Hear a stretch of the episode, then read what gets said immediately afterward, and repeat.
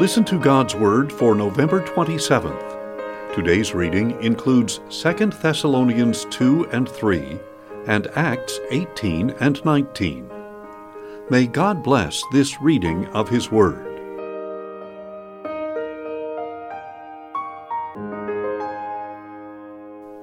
Second Thessalonians 2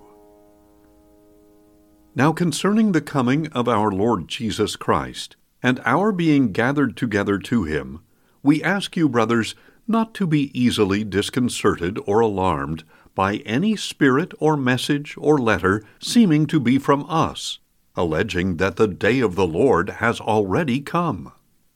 Let no one deceive you in any way, for it will not come until the rebellion occurs, and the man of lawlessness, the son of destruction, is revealed. He will oppose and exalt himself above every so called God or object of worship.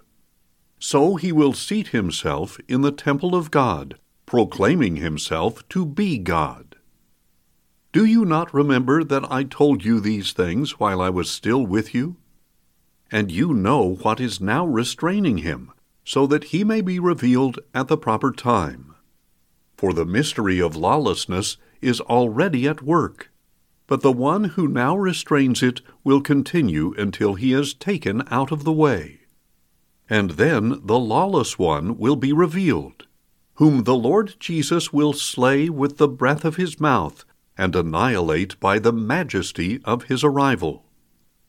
The coming of the lawless one will be accompanied by the working of Satan, with every kind of power, sign, and false wonder and with every wicked deception directed against those who are perishing, because they refused the love of the truth that would have saved them. For this reason, God will send them a powerful delusion, so that they believe the lie, in order that judgment may come upon all who have disbelieved the truth and delighted in wickedness. But we should always thank God for you, brothers who are loved by the Lord, because God has chosen you from the beginning to be saved by the sanctification of the Spirit and by faith in the truth. To this he called you through our gospel, so that you may share in the glory of our Lord Jesus Christ. Therefore, brothers, stand firm and cling to the traditions we taught you, whether by speech or by letter. Now may our Lord Jesus Christ Himself and God our Father, who by grace has loved us and given us eternal comfort and good hope, encourage your hearts and strengthen you in every good word and deed. 2 Thessalonians 3 Finally, brothers, pray for us that the word of the Lord may spread quickly and be held in honor, just as it was with you. And pray that we may be delivered from wicked and evil men, for not everyone holds to the faith. But the Lord is faithful, and he will strengthen you and guard you from the evil one. And we have confidence in the Lord that you are doing and will continue to do what we command. May the Lord direct your hearts into God's love and Christ's perseverance. Now we command you, brothers, in the name of our Lord Jesus Christ, to keep away from any brother who leads an undisciplined life that is not in keeping with the tradition you received from us. For you yourselves know how you ought to imitate us, because we were not undisciplined among you nor did we eat anyone's food without paying for it. Instead, in labor and toil, we worked night and day, so that we would not be a burden to any of you. Not that we lack this right, but we wanted to offer ourselves as an example for you to imitate. For even while we were with you, we gave you this command If anyone is unwilling to work, he shall not eat. Yet we hear that some of you are leading undisciplined lives and accomplishing nothing but being busybodies. We command and urge such people by our Lord Jesus Christ to begin working quietly to earn their own living. But as for you, brothers, do not grow weary in well doing. Take note of anyone who does not obey the instructions we have given in this letter. Do not associate with him, so that he may be ashamed. Yet do not regard him as an enemy, but warn him as a brother. Now may the Lord of peace himself give you peace at all times and in every way. The Lord be with all of you. This greeting is in my own hand, Paul. This is my mark in every letter. It is the way I write. The grace of our Lord Jesus Christ be with all of you. Acts 18 After this, Paul left Athens and went to Corinth. There he found a Jew named Aquila, a native of Pontus, who had recently come from Italy with his wife Priscilla, because Claudius had ordered all the Jews to leave Rome. Paul went to visit them, and he stayed and worked with them because they were tent makers by trade, just as he was. Every Sabbath he reasoned in the synagogue, trying to persuade Jews and Greeks alike.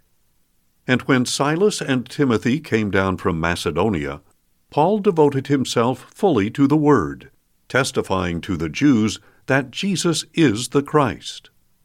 But when they opposed and insulted him, he shook out his garments and told them, Your blood be on your own heads. I am innocent of it. From now on I will go to the Gentiles. So Paul left the synagogue and went next door to the house of Titus Justus, a worshipper of God. Crispus, the synagogue leader, and his whole household believed in the Lord. And many of the Corinthians who heard the message believed and were baptized. One night the Lord spoke to Paul in a vision Do not be afraid. Keep on speaking. Do not be silent. For I am with you, and no one will lay a hand on you, because I have many people in this city. So Paul stayed for a year and a half teaching the Word of God among the Corinthians. While Gallio was proconsul of Achaia, the Jews coordinated an attack on Paul and brought him before the judgment seat. This man is persuading the people to worship God in ways contrary to the law, they said. But just as Paul was about to speak, Gallio told the Jews, If this matter involved a wrongdoing or vicious crime, O Jews, it would be reasonable for me to hear your complaint. But since it is a dispute about words and names and your own law, settle it yourselves. I refuse to be a judge of such things. And he drove them away from the judgment seat. At this, the crowd seized Sosthenes, the synagogue leader, and beat him in front of the judgment seat. But none of this was of concern to Gallio. Paul remained in Corinth for quite some time before saying goodbye to the brothers. He had his head shaved in Cenchrea to keep a vow he had made. And then he sailed for Syria, accompanied by Priscilla and Aquila. When they reached Ephesus, Paul parted ways with Priscilla and Aquila. He himself went into the synagogue there and reasoned with the Jews. When they asked him to stay for a while longer, he declined. But as he left, he said, I will come back to you if God is willing. And he set sail from Ephesus. When Paul had landed at Caesarea, he went up and greeted the church at Jerusalem. Then he went down to Antioch. After Paul had spent some time in Antioch, he traveled from place to place throughout the region of Galatia and Phrygia strengthening all the disciples. Meanwhile, a Jew named Apollos, a native of Alexandria, came to Ephesus. He was an eloquent man, well versed in the Scriptures. He had been instructed in the way of the Lord and was fervent in spirit. He spoke and taught accurately about Jesus, though he knew only the baptism of John. And he began to speak boldly in the synagogue. When Priscilla and Aquila heard him, they took him in and explained to him the way of God more accurately. When Apollos resolved to cross over to Achaia, the brothers encouraged him and wrote to the disciples there to welcome him. On his arrival, he was a great help to those who by grace had believed. For he powerfully refuted the Jews in public debate, proving from the Scriptures that Jesus is the Christ. Acts 19 While Apollos was at Corinth, Paul passed through the interior and came to Ephesus. There he found some disciples and asked them, Did you receive the Holy Spirit when you became believers? No, they answered. We have not even heard that there is a Holy Spirit. Into what, then, were you baptized? Paul asked. The baptism of John, they replied. Paul explained, John's baptism was a baptism of repentance he told the people to believe in the one coming after him, that is, in Jesus. On hearing this, they were baptized into the name of the Lord Jesus. And when Paul laid his hands on them, the Holy Spirit came upon them, and they spoke in tongues and prophesied. There were about twelve men in all. Then Paul went into the synagogue and spoke boldly there for three months arguing persuasively about the kingdom of God. But when some of them stubbornly refused to believe and publicly maligned the way, Paul took his disciples and left the synagogue to conduct daily discussions in the lecture hall of Tyrannus. This continued for two years, so that everyone who lived in the province of Asia, Jews and Greeks alike, heard the word of the Lord. God did extraordinary miracles through the hands of Paul, so that even handkerchiefs and aprons that had touched him were taken to the sick, and the diseases and evil spirits left them. Now there were some itinerant Jewish exorcists who tried to invoke the name of the Lord Jesus over those with evil spirits. They would say, I bind you by Jesus, whom Paul proclaims.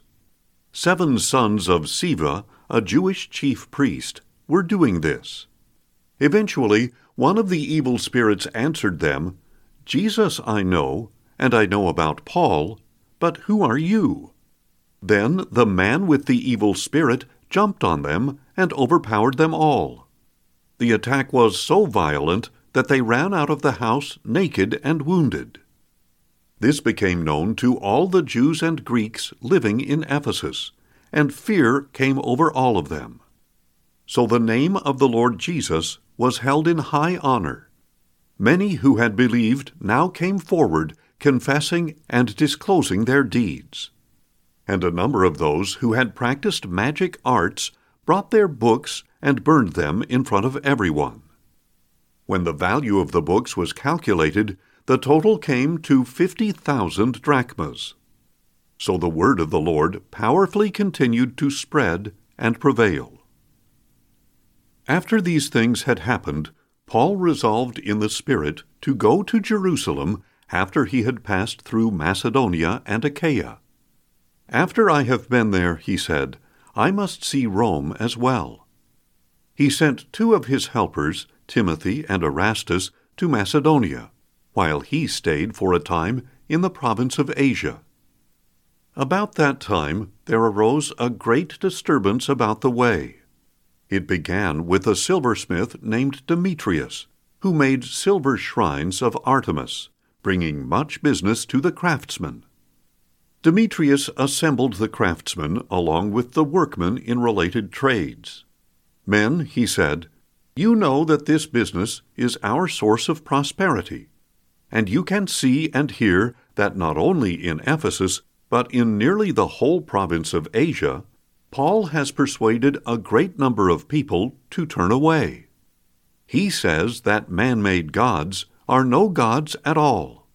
There is danger not only that our business will fall into disrepute, but also that the temple of the great goddess Artemis will be discredited and her majesty deposed she who is worshipped by all the province of Asia and the whole world.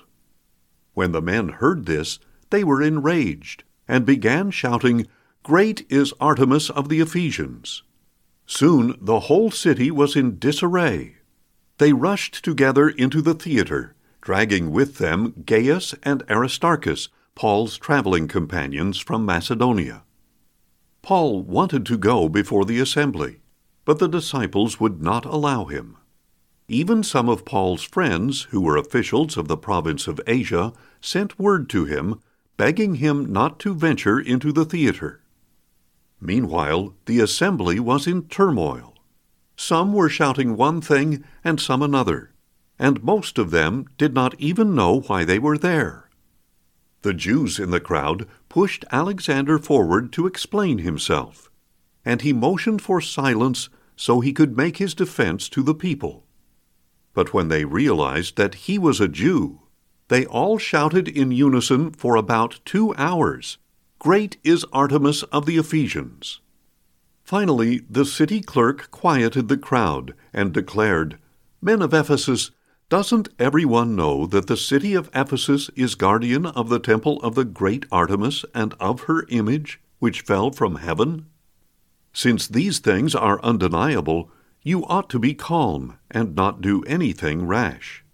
For you have brought these men here, though they have neither robbed our temple nor blasphemed our goddess.